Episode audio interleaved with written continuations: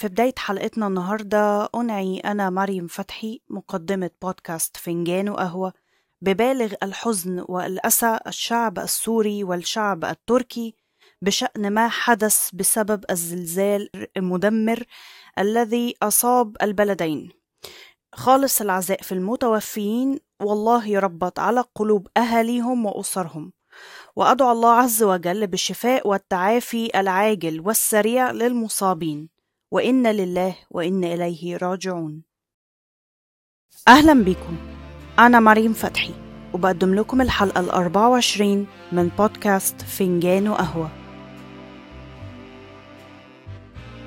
حابة برضو من خلال حلقة النهاردة إني أذكر حضراتكم بشراكة بودكاست فنجان وقهوة مع تطبيق وجيز بالمملكة الأردنية الهاشمية. وتطبيق وجيز هو مكتبة ضخمة من المحتوى الصوتي. تضم الروايات العالمية والكتب والبودكاستس. الهدف من التطبيق أو تطبيق وجيز إنه بيقدم خلاصة الكتب والروايات والبودكاستس في دقايق معدودة. حضرتك أو حضرتك تقدروا تسمعوهم في وقت قصير وتحصلوا على المفيد منهم. وده طبعا شيء جميل جدا جدا جدا في عصر السرعة اللي إحنا عايشين فيه النهاردة. وكهدية من بودكاست فنجان وقهوة وتطبيق وجيز. حابة إني أهدي حضراتكم مستمعيني الأعزاء كود خصم بقيمة 50% من الاشتراك. هدون لحضراتكم الكود داخل وصف الحلقة ومعاهم link تقدروا تشتركوا في التطبيق من خلاله. وتقدروا تستخدموا الكود برضو من خلاله. هدون ال link بتاع الاشتراك والكود مع بعض داخل وصف الحلقة.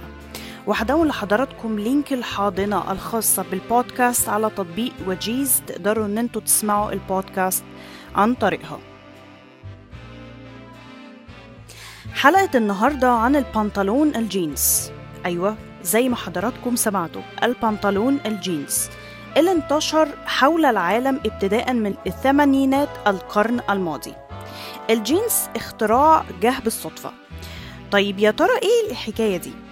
هل فكرتم في مرة وإنتوا بتلبسوا البنطلون الجينز مين مخترعه؟ تعالوا نشوف سوا في سنة 1843 في ولاية كاليفورنيا بالولايات المتحدة الأمريكية كان بيعيش شاب شغال بائع متجول وكان اسمه ليفي شتراوس ألماني الأصل كان بحكم عمله كان بيتعامل مع ناس كتير جدا في مجالات مختلفة.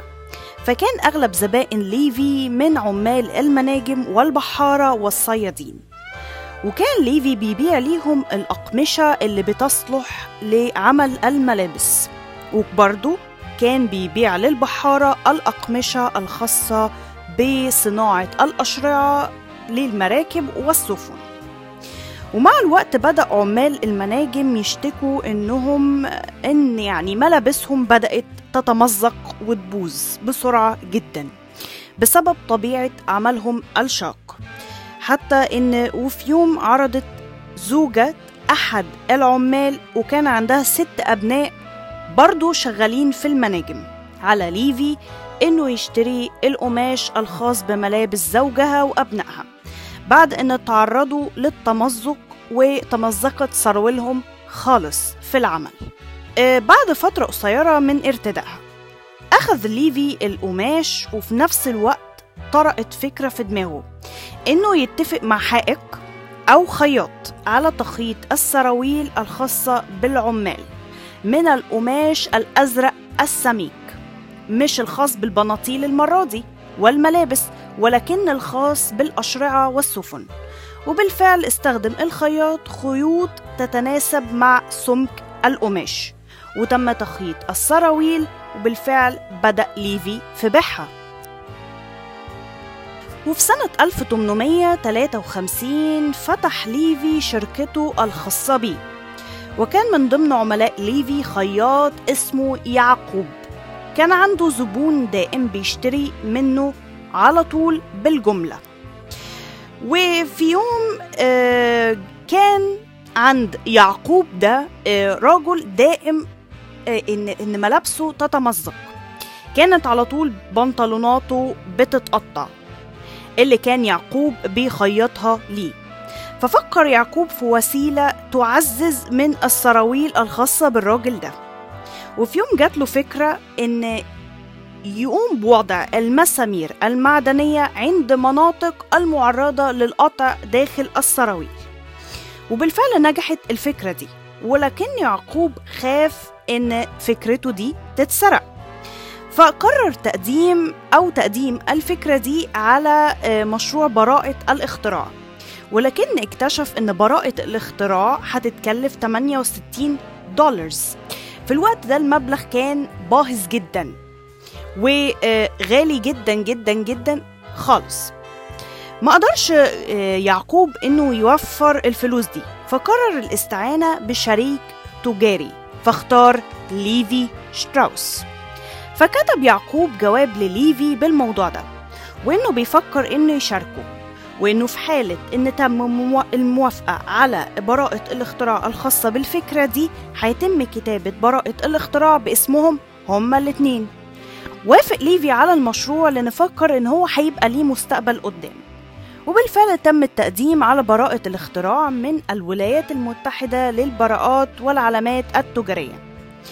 وكان ده يعتبر أول ظهور لاختراع الجينز في النور. وعين ليفي يعقوب الخياط مشرف على إنتاج السراويل الجينز في مصنع ليفي. وتم عرض السراويل وبيعها من نفس السنة ولأول مرة. ودي كانت بداية مصانع Levi's الشهيرة. اللي أصبحت فيما بعد brand كبير جدا جدا حتى وقتنا هذا. أنا شخصيا بحبها قوي. وذاع صيت Levi's والجينز على مدار السنين. وتم استخدامه من قبل من قبل جماعات رعاة البقر وعمال المناجم وبرضه البحارة. وتم استخدامه من قبل جماعات الهيبيز في الستينيات القرن الماضي. وذاع صيته أزيد وأزيد وتم استخدامه بشكل أوسع في الثمانينات. وتحول الجينز كمان لشنط وجزم. وبعد Levi's تبنى الجينز brand ات أخرى زي جوتشي وفيرزاتشي و Zara واتش اند ام معلومة بس بسيطة إن أنا دي مش دعاية ولكن آه دي يعني معلومات جاية في السياق الموضوع. ومن بعد الانتشار ده بدأ الجينز يرتديع جميع الناس حول العالم. وما فضلش بس حكر على البحارة والصيادين وعمال المناجم.